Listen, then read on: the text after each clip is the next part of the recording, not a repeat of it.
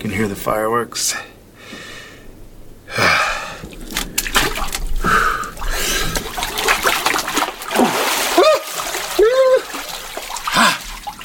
yeah. Oh. 2021. Welcome to Wild Talk. Welcome to Wild Talk. Welcome to Wild Talk. Welcome to Wild Talk. Welcome to Wild Talk. Welcome to Wild Talk. Let's head outside.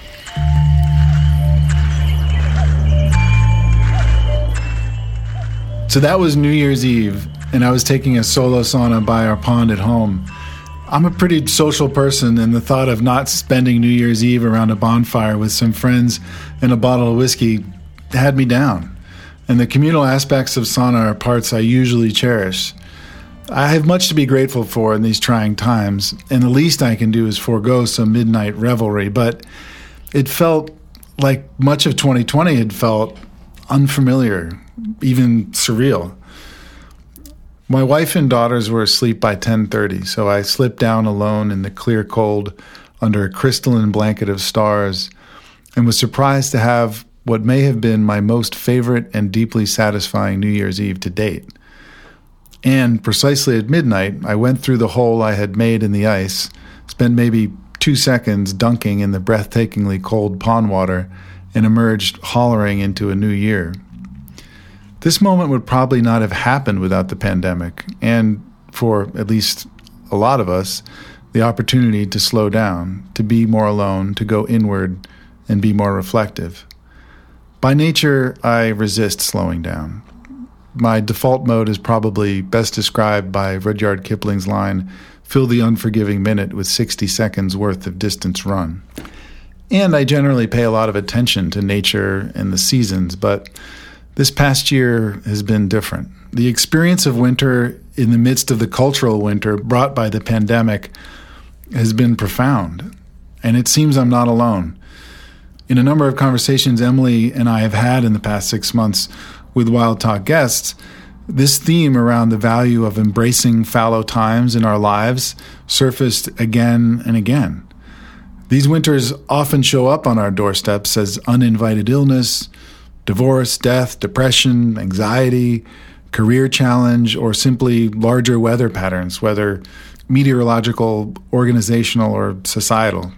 So, I want to share three conversations with leaders in the domains of farming and food, social movements and reform, and humanitarian work to help us unpack this notion of what it means to winter well. In her New York Times bestseller published in November 2020 entitled Wintering the Power of Rest and Retreat in Difficult Times, Katherine May writes We are in the habit of imagining our lives to be linear, a long march from birth to death in which we mass our powers, only to surrender them again, all the while slowly losing our youthful beauty. This is a brutal untruth.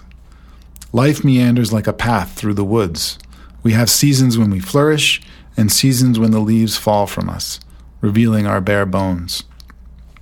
I met up with my friend Josh Viertel for a brisk walk recently to talk about winter. Josh is the former president of Slow Food USA, founder of the Yale Sustainable Food Project, and is currently working on a new project as the co founder of the Harlem Valley Homestead. Our conversation began on the farm in Wingdale, New York, by the banks of the 10 Mile River, before we walked through fields and woodlands, past cows and piles of brush. Yeah, the Harlem Valley Homestead is a diversified working farm um, committed to environmental sustainability. We have a amazing herd of uh, beef cattle that we rotationally graze. Um, we've got uh, we grow amazing heritage pig breeds in the woods and use that to convert some of those woods into silvopasture, which is a mixture of trees and pasture. Egg production. We have a lot of vegetables, greenhouses, mushroom production, cut flowers. We sell to the local community mostly through a community supported agriculture or CSA. And we also go to uh, farmers markets and have a, during COVID have had like online an online farm stand where people could come up and pick up uh, curbside food from the farm. What is happening on the farm right now? Right now it's quiet. Mm. we're doing a lot of the inside work, planning for next year. Um, the cows are corralled in one little one little area, getting fed hay and baleage, which is sort of like kimchi for cows, where you wrap it up and let it lacto ferment. Um, a lot of the animals went to freezer camp already, so uh, they're in freezers, um, waiting for sales for next year. Um, the vegetable production is mostly stopped. Um, we're ordering seeds and, and uh, thinking about our crop plan for next year. Like, how do you? How does that contrast to say, you know, midsummer? Winter and summer contrast sharply here. Midsummer, there are cows out on pasture. They're moving every day. The pigs are oinking in the woods and go bonkers when you come out there because they assume you're bringing them some food. Chickens are bouncing around pasture. We've got customers coming and picking stuff up.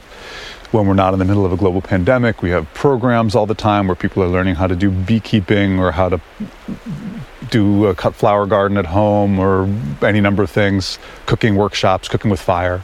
Um, we're sharing meals on the farm, and um, it's a, a lot of frenetic energy uh, that contrasts really sharply to the winter. There's sort of this mad rush of um, doing all your all your photosynthesizing and growing when the world's metabolic rate and the amount of sun allows you to, and then it all sort of slows, slows, slows way down uh, in in the fall, and, and then really comes to a not a halt, but really slow pace, Mm. um, starting in, in December. Like a hibernation. It's hibernation time. Winter for me, especially this year, um, with changes happening in my life and also with the pandemic, it's um, it's teaching me about surrender. It's teaching me about energy, uh, energy budgeting. Um, it's teaching me about slowing down and about being instead of doing. Um, I think about um, all the creatures and how much they have to slow down in the winter and how delicate and tight the margin is on their energy budget. Like one of the reasons there's a deer season that closes in December, January, depending on the state, is uh, deer store all their fat and then they their metabolism slows down in the winter. And if you if it's a, a cold period and you scare a deer and bounce it around the woods a few times, that can be a death sentence for it. Its energy budget is so tight. If a chickadee gets bounced out of its nest on a 20 degree night, that might be a death sentence. And their margins are so tight from an energy standpoint Mm. um, that uh, for, for me, that is a lesson about how maybe sometimes the best thing to do is to be still. And there's a lot of wisdom and healing in being still. Um, and it's something that I think we, I know I personally have um, judged or have negative feelings about. Like if I'm not doing something, I'm not being productive. And on some level, that's not like listening, it's not listening to our own body and biology's wisdom about our, our healing and our self care. Uh, that, that if we can just be still, uh, a lot of good things can happen inside us.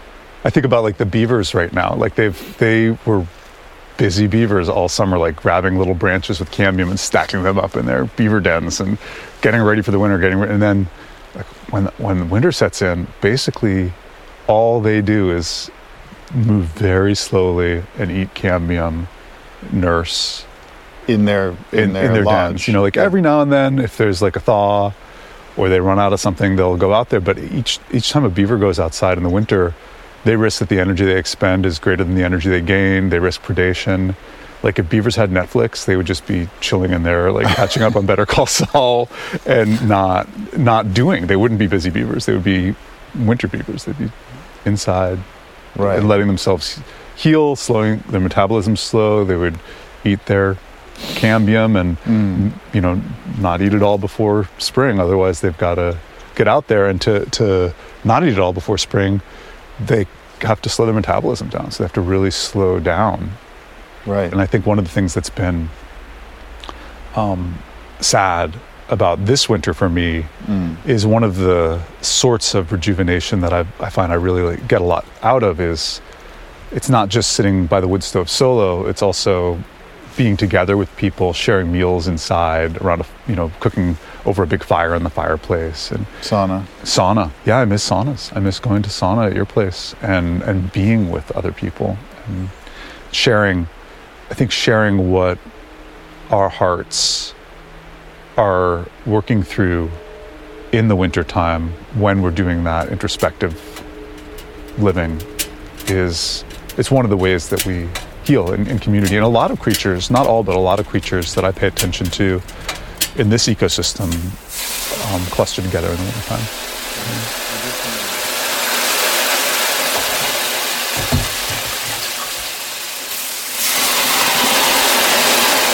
The, when I when I think about images that capture winter, I think about creatures I've encountered in the summer and fall, and where they are and what they're doing right now when it's cold out. It's cold today.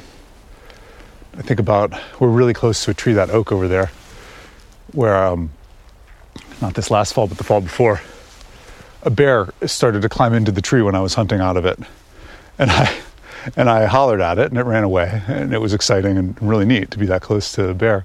But I think that that bear is somewhere within probably a half mile of here, really quiet and still right now, tucked up in a dark place.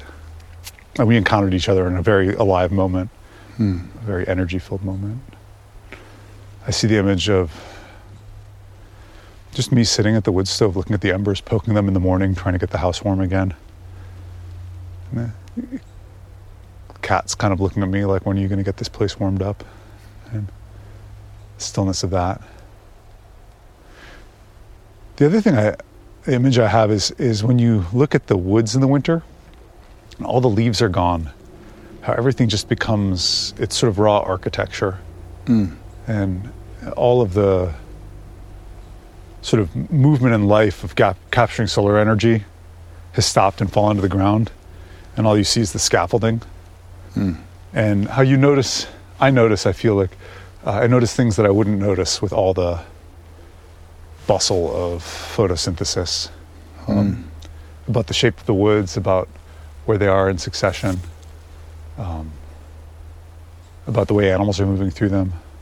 I think there's really something there on the getting getting down to the bones of things. I think bones and winter, so there's some sort of resonance there, and that we just saw those bones on the field. Yeah. But um, you know, for me, that that doing some deeper architectural shifts, you know, and you know, re reworking that architecture for the next summer as a scaffold for the next summer's growth, and um, I think that can't happen in the summer because you can't see it, you don't have time, and so I feel like you know the pandemic has been a cultural winter Yes.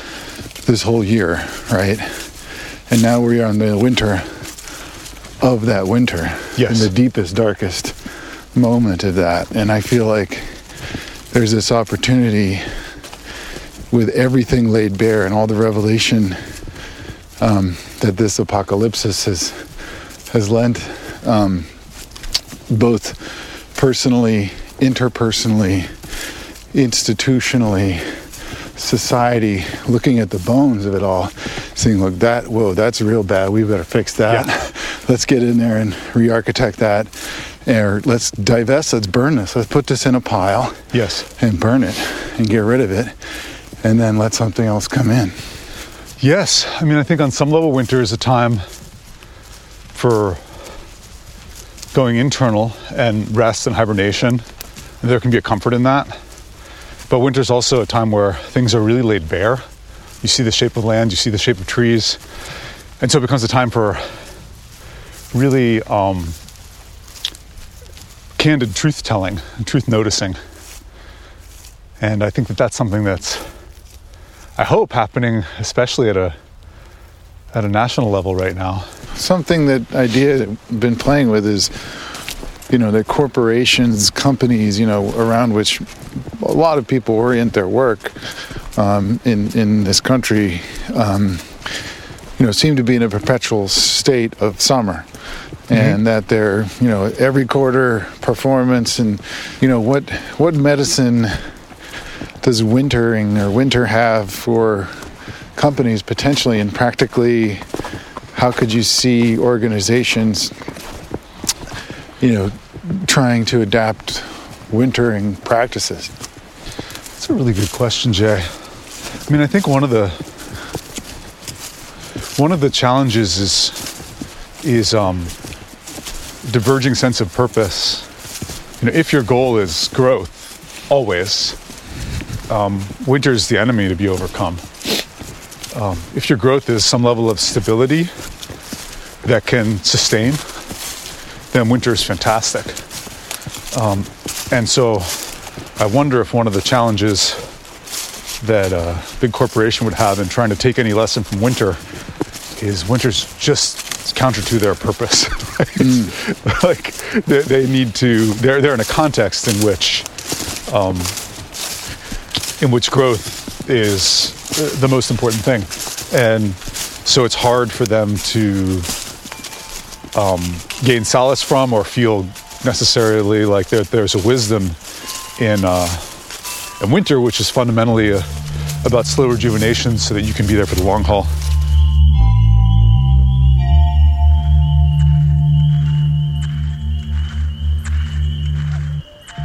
This notion of seasons for organizations was something that came up when Emily and I went for a walk last summer in the foothills of the Catskill Mountains with Chloe Cockburn. Chloe works at Open Philanthropy, helping donors strategize about how to make the most impact in criminal justice reform. She applies the seasonal model broadly to social movements, individuals, and institutions. The winter is a sort of a cold, quiet, reflective time. You can't really build things, you can't grow anything, but you can plan and you can recover, you can rest. Mm. As maybe are like, you know, to the extent people had ancestors in ancient Europe in the Ice Age, you basically try to sleep the whole winter, um, rest most of the time, and you're very active in summer.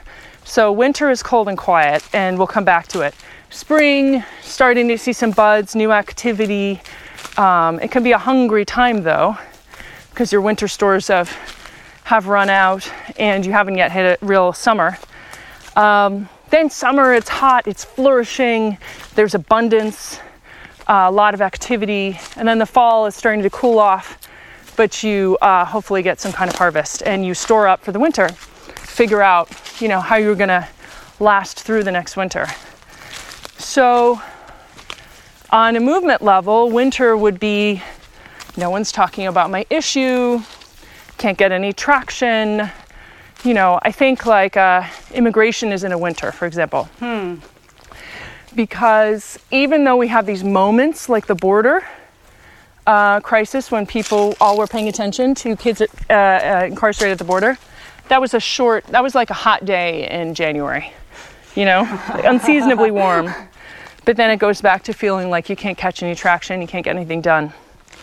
And it's just politically impossible. Um, spring, there's a lot of new organizations, new things happening, maybe, maybe. And we were in a kind of a debate several months ago of like, where are we in, in criminal justice? Are, there's a lot of good prosecutor stuff happening. Is that kind of like a mild summer?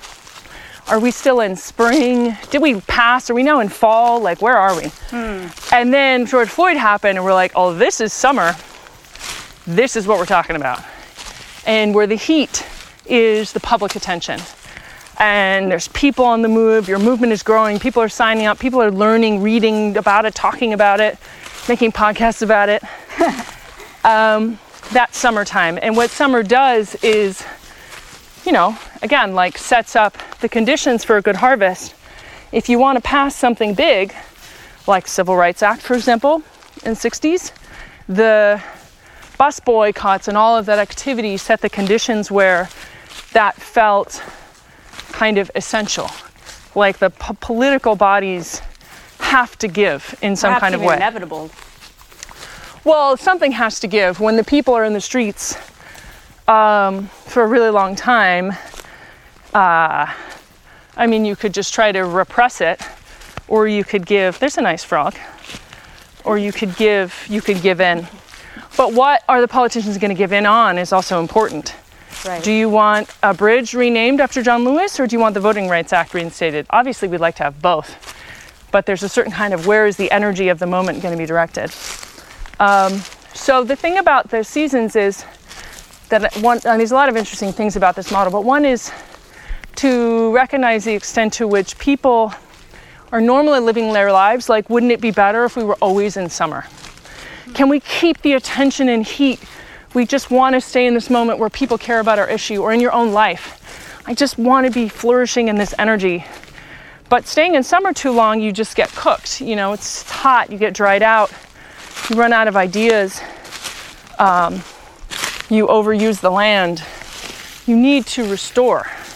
Uh, you need to go through some stages to be able to have a series of bountiful summers, which on the movement level, as you can imagine, like winter, spring, summer, fall, winter, spring, summer, fall, or actually from summer to summer. Good summer through the seasons, next summer, next summer. If you want to achieve a big goal, like the abolition of prison, it's not going to happen in one year, movement year, so to speak.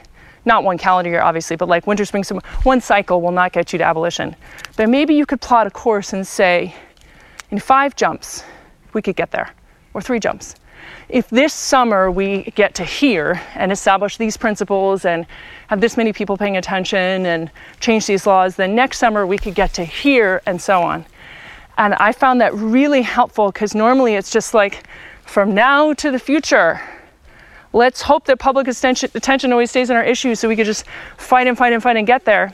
And this seasonal model is, gives you a sort of a rhythm in a sense that you'll achieve a bunch, then you need to like have your fall, have your harvest, go back to your winter, replenish, read, train, rest, fix the tears in your organizations, like get yourself ready and think, okay, what's the next thing we're going to go for? But it's very rare that people uh, in movements are thinking like that. Yeah. Like, okay, great, looking forward to our winter because our next summer. I think people worry the next year will just never come or the winter will last for 50 years. So, on the personal level, the seasons are important too because people, you know, Carlos will say, respect your winters, don't fight it. People are like, oh God, my energy is down, you know, I just don't have the, you know, they're, they're feeling like disappointed and depressed that they don't have the ability to um, produce, produce, produce, produce. They don't have the ability to produce. And people then think, like, oh, you know, it's just really bad. It's just really hard. They want to fight that feeling um, and maybe be ashamed of it. Or in an organization, feel like I'm supposed to be directing this organization, but I'm in this personal winter and my movement is in summer. But we don't have the, if you have the language for it, you can say, oh, this is what's going on. I'm in winter, you're in summer. So here's how I'm going to engage and be helpful, even though I can't be like manic. So it right gives now. you permission to lie fallow.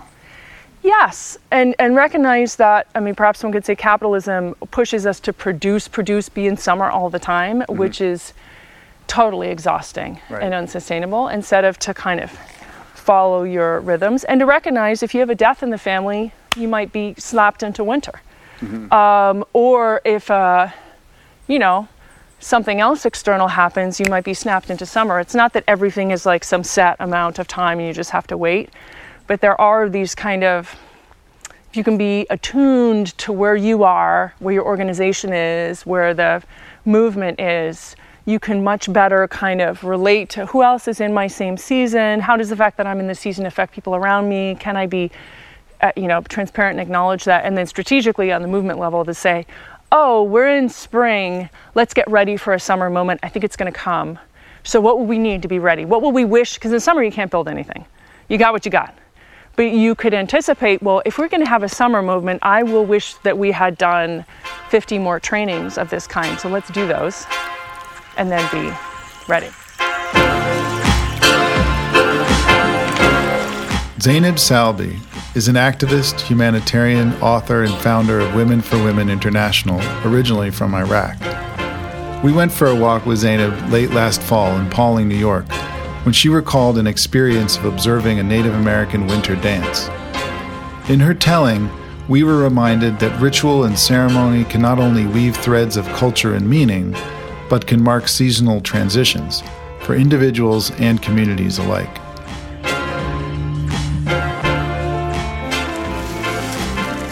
Well, have you heard about the buffalo dance?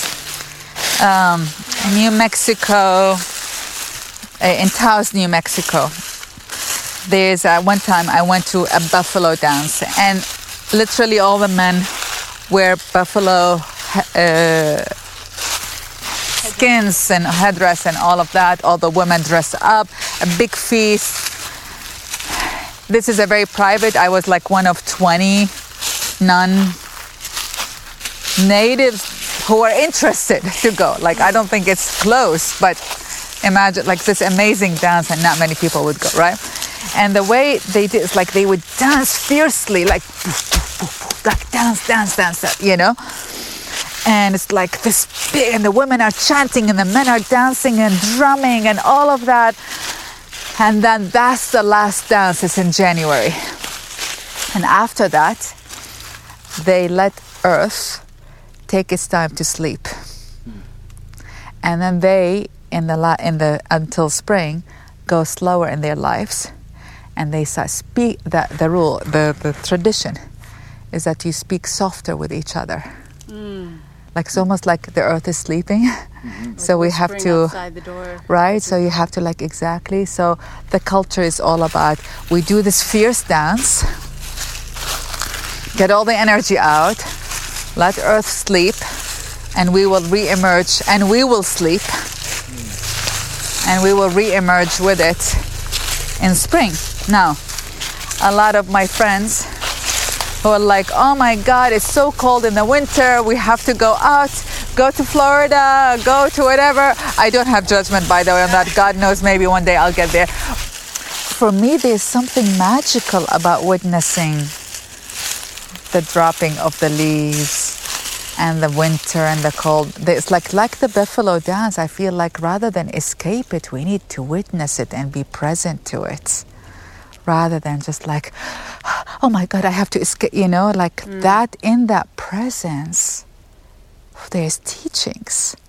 And there's allowing ourselves to also slow down rather than hopping from one excitement to the other like one uh, stimulation to the other. That's the addiction you know of like we have to but like what's wrong with being present and slowing down in winter and having the leaves come? I mean i there's poetry i feel in it that allows the system of life to work itself. And you know and i like now that i live in nature i mean you've been in nature for a while i feel like every day is a new painting i'm witnessing. Yeah, I find it. i, I personally find it very hard to do nothing, um, and I even you know when I, I do spend a lot of time in nature and working on the land, but it's you know in the winter I could be cutting wood and chopping wood, and so I I do have to consciously. but that's fine Yeah. yeah but that's being in present to that season mm-hmm. Oh, I'm not saying don't do nothing, and they don't. Mm-hmm. Obviously, they have to work. I have, I have to operate as well, right?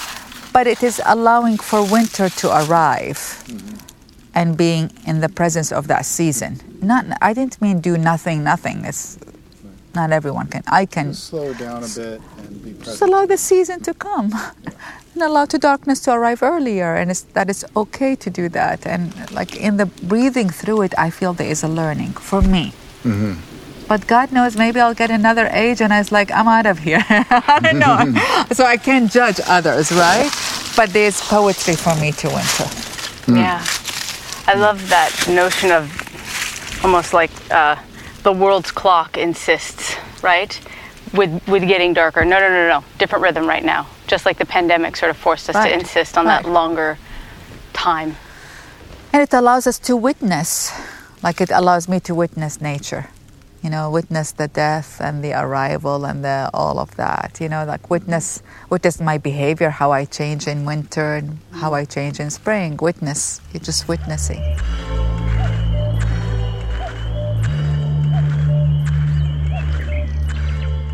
Thank you for joining me, friends, on this meander into winter. As we emerge into spring and emerge from this pandemic, remember to move slowly, cautiously, and compassionately as you come out blinking in the sunlight. Katherine May, in Wintering, again offers some wisdom through the lens of the Gaelic festival of Imbolc, usually celebrated at the beginning of February, halfway between the winter solstice and the spring equinox. She writes In contemporary Ireland, it is still often marked as St. Bridget's Day, a Christianization of the feast of that ancient goddess Bridget, who is now stirring. Bridget is all promise and life, bursting with readiness to bring about change. She is well rested after her winter retreat. Like Bridget, we must emerge slowly from our wintering. We must test the air and be ready to shrink back into safety when blasted by unseasonal winds. We must gradually unfurl our new leaves. There will still be the debris of a long, disordered season. These are the moments when we have to find the most grace. When we come to atone for the worst ravages of our conduct in darker times, when we have to tell truths that we'd rather ignore. But we are brave, and the new world awaits us, gleaming and green, alive with the beat of wings. And besides, we have a kind of gospel to tell now, a duty to share it. We who have wintered have learned some things. We sing it out like birds. We let our voices fill the air.